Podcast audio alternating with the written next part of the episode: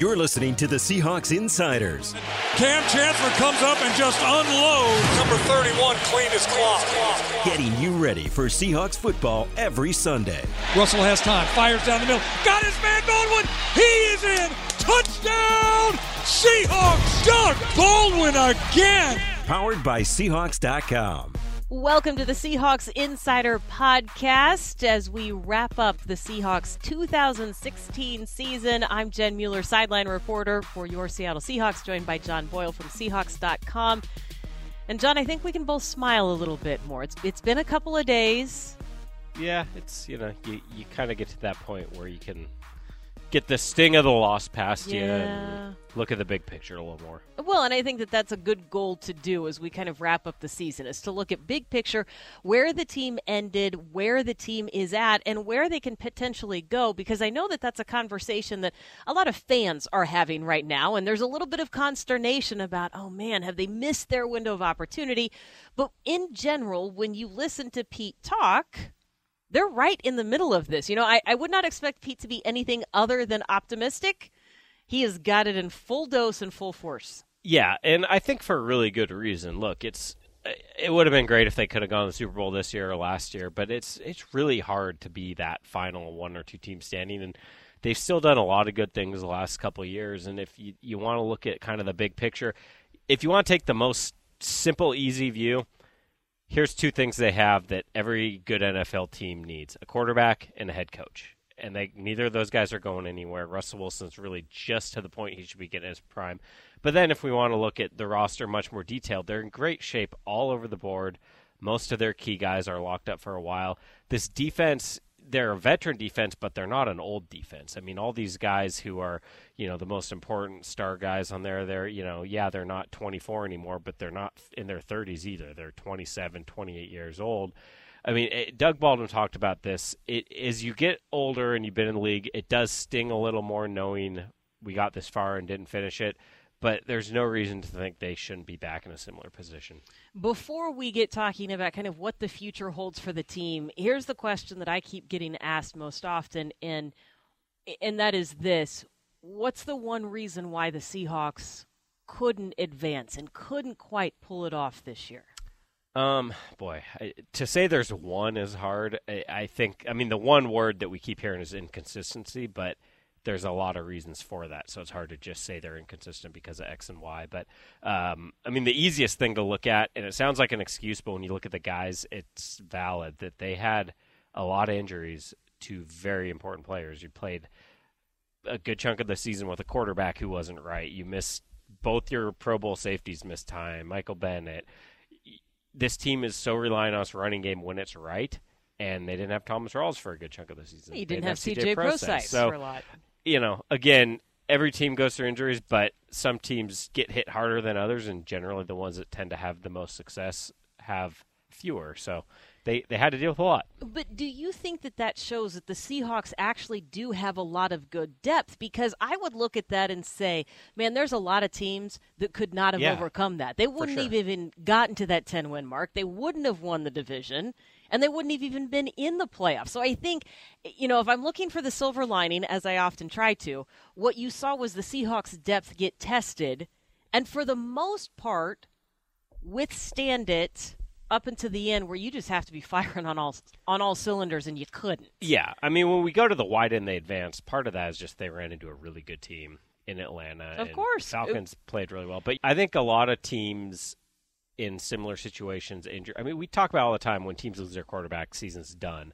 Seahawks didn't lose their quarterback, but they played with a very limited version of him, and then they lost arguably the most important player on their defense. So, yeah, I mean, I think some teams with a little different makeup and maybe a different coach and different things could have had this season instead of being a okay, they weren't quite their best and they still went to the playoffs. It could have been a seven and nine, six and ten year, and you're out of the playoffs. we look at that word inconsistency, and I know that you and I have talked about that a lot on a weekly basis, and it's something that's come up from the players and the coaches. Here's the other thing I think people are going to look at when they look at the struggles and the challenges, and that would be the offensive line for the Yeah. Seahawks. And how did Pete kind of frame that part of the conversation? Because I know he said, look, they're an easy target, and that's not the whole story. No, I mean they would have liked that group to be more consistent and play better this year, but I think I mean Pete's an optimist. He's going to always see the the bright side of it, but there's I mean there's so much room for improvement in that group because you've got a rookie left tackle who barely played. You have a rookie guard. You have the other guard played only one game last year before this. So it's I mean we don't know what's going to be the same five guys. They could sign somebody. They're going to almost surely draft at least one or two linemen. You know, Rees Odhiambo will factor into the com- to, to the competition, so it won't necessarily be the same group. But even if it is, just with the natural growth guys go through, especially into their second season, it should be a lot better. So we know that the inconsistency factor and the injuries led to where they are now. So I guess the next logical question is what's next? And let's take that immediately. What's next? What do Pete and John do now? What do the players do? What happens when the offseason gets going? Yeah, I mean, for the players, it's usually kind of just recover and relax first. How much can depend on how old they are, how much they play. I mean, if you're a rookie who barely played this year, you're probably going to get right back to working out and getting ready. If you're a 28 year old who's beat up and played every down, then you might take a few weeks off and well deserved. And so, uh, you know, every every guy varies, but most of them say they'll take a few weeks and then they'll get back at it, get working out, all that. Coaches, you know, they they relax a little, but it's the off season's short for those guys because whether it's coaches, talent evaluators, they've got there's Senior Bowl coming up, there's the combine, they got to get ready for the draft you know, there's coaches being looked at for other jobs, so maybe you're having to replace the coach. That was something Pete Carroll touched on, you know. So everybody gets to kind of catch their breath, uh, maybe get a little sun, relax a little, but they're back at work pretty quick. I laugh at the fact that you said if you're the 28 year old, your body needs a little more time to recover. I can't wait till those guys, you know, well, get up there a I, few. I realize years. I'm, yes, you know, I I'm a lot older than that too. But I yeah, know for- it's just it is it is older. yes, you're on the You don't recover as fast in your seventh Again, season as your true. first. You just wait until you're getting up at you know the age of 37 or 38. You can't figure out why in the world you're sore in the morning. It's just like what in the world. Anyway. I digress. So you're talking about kind of what the coaches and the players are doing. How about the talent evaluation? Because we know that the combine is coming up, yeah, right? end, End end of February, February. into March. Yeah, they pushed it back a week. They did. Which is all designed to give them a little bit more time to evaluate talent, get their pieces in order. Because I, I know for the fans, you don't realize how short this part of the season really is and how much time a playoff team loses in that talent evaluation. I was talking to one of our stats guys on the way out of the building after they had just cleaned out the, the players' lockers. And I said, "Well, when does your off season start? You know, when do you get into that part?" He goes, "Actually, I started about three weeks ago. You know, I, I had to get stuff in order so that we can come to the office tomorrow and start working on it." Yeah, I mean, th- for those guys, anybody involved in talent acquisition, draft, all that stuff, it's, I mean, in a lot of ways, this is when their busy season gets going because you need to be on it, whether it's, I mean, first of all, they're looking at their own roster of saying, okay, the season's over. What do we need? What, you know, where can we get better? Uh, you know, how's free agency going to affect our current roster? Who could be going? All that stuff. And then you're looking at the outside stuff.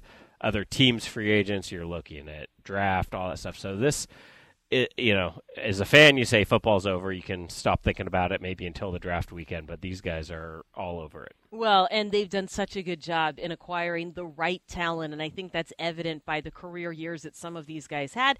When you take a look at the talent on this team, and I know it's one of the things you said that means the Seahawks are right in the middle of all of this.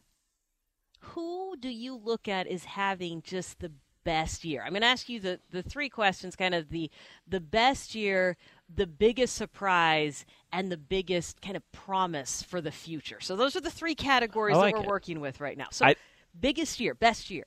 I got to go with Bobby Wagner. I mean, he's a first team All Pro. He's been a great player his whole career, but just seems to keep getting better. And I mean, again, there's great players both sides of the ball who had great years, but I think just week in, week out. We talked about this after I think it was the last regular season game where it was almost the most remarkable thing is how unremarkable these 12 tackle two sack games Yeah. felt because he just kept doing it week in and week out and the the consistency was so good.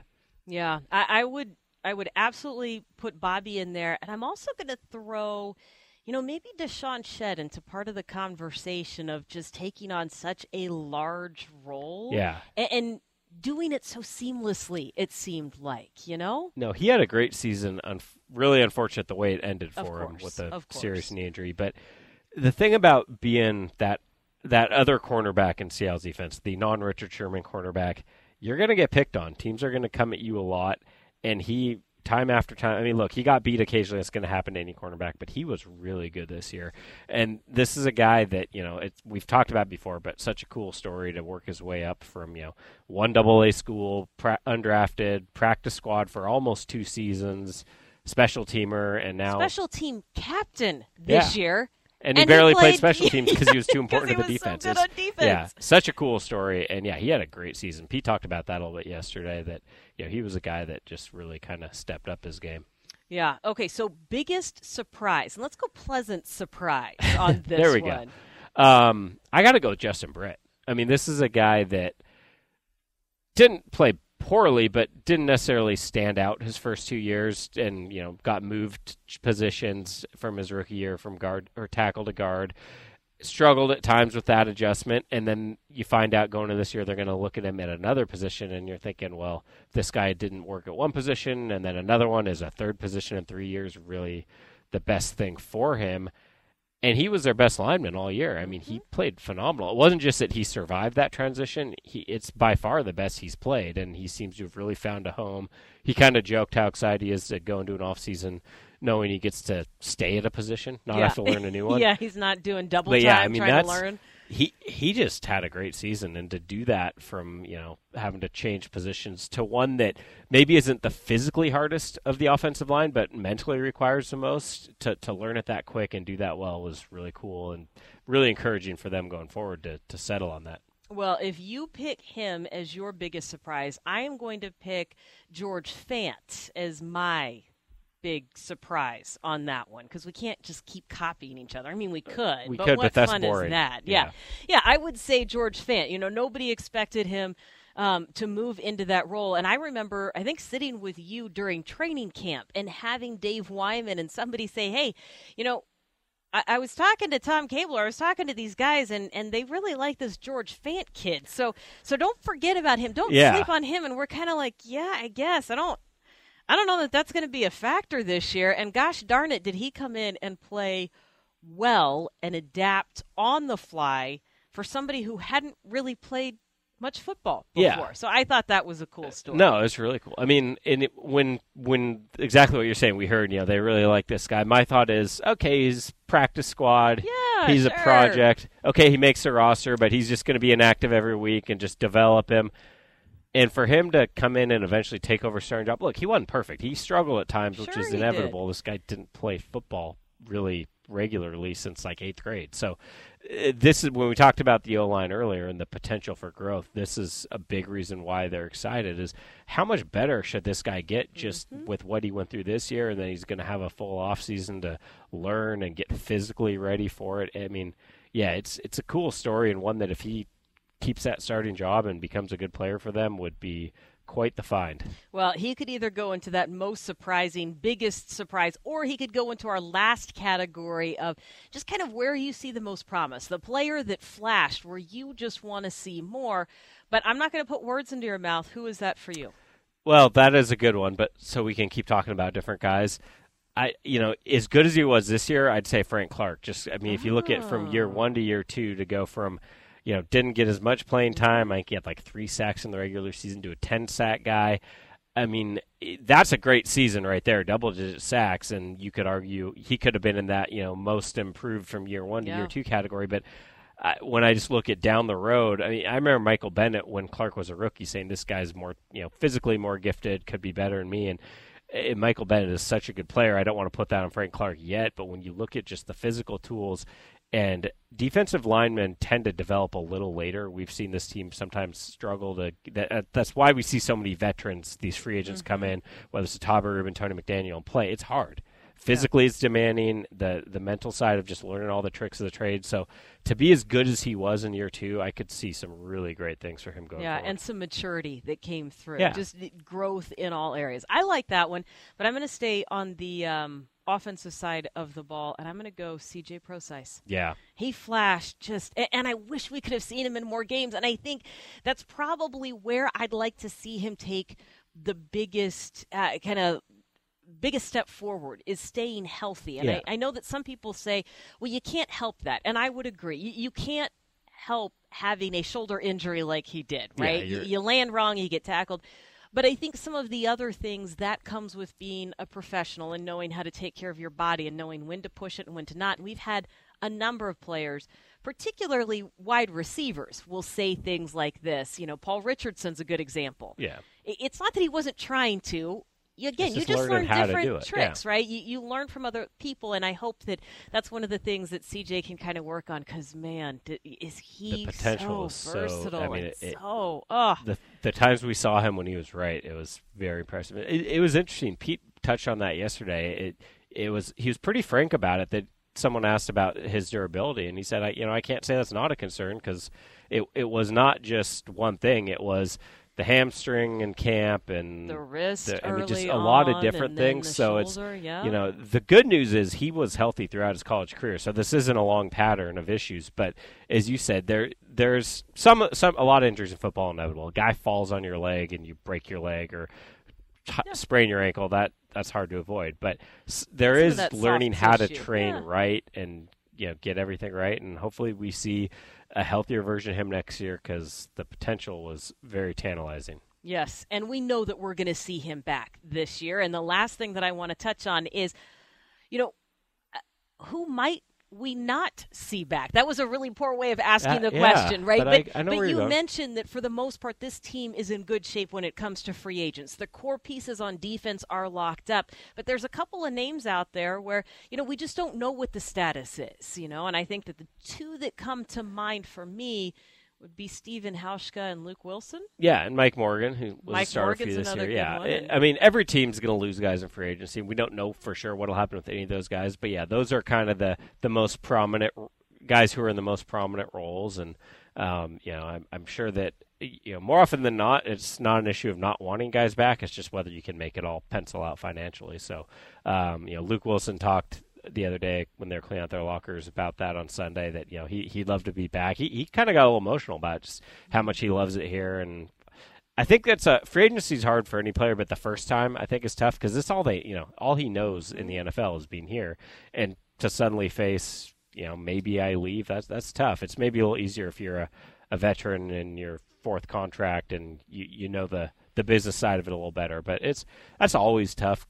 Um, but again, I think the the more important thing is the way they've they've done a really good job over the years of identifying their core guys and getting these deals done before it gets to this point. We haven't seen many of their very top, you know, Pro Bowl caliber guys ever get to free agency, and that's a big deal for the front office. Which also means that uh, for all the 12s who have purchased their jerseys, they should, for the most part, I think, they're still going to be good for next year. I think so. It's yeah. My whenever my friends or relatives ask what jersey to get, I, I tell them to look at the contracts.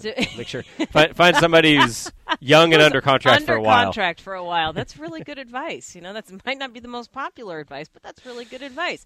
And I tell you what, we thank you so much for joining us throughout the season. We have had a blast talking with each other, talking with you, and I don't know that we're going to be able to wait until Yeah, the we'll start of next Maybe- year. Maybe we'll talk about the combine or the draft. We've or got, yeah, I think off-season workouts will kick up. We can talk about minicamp, OTAs, all that stuff. NFL is now a year-round It really sport, is. and so I'm pretty sure that we can find something to talk about between now and then to make sure that those of you who have listened to the Seahawks Insider podcast all year long get your fill of Seahawks even in the off season. Thank you so much for joining us.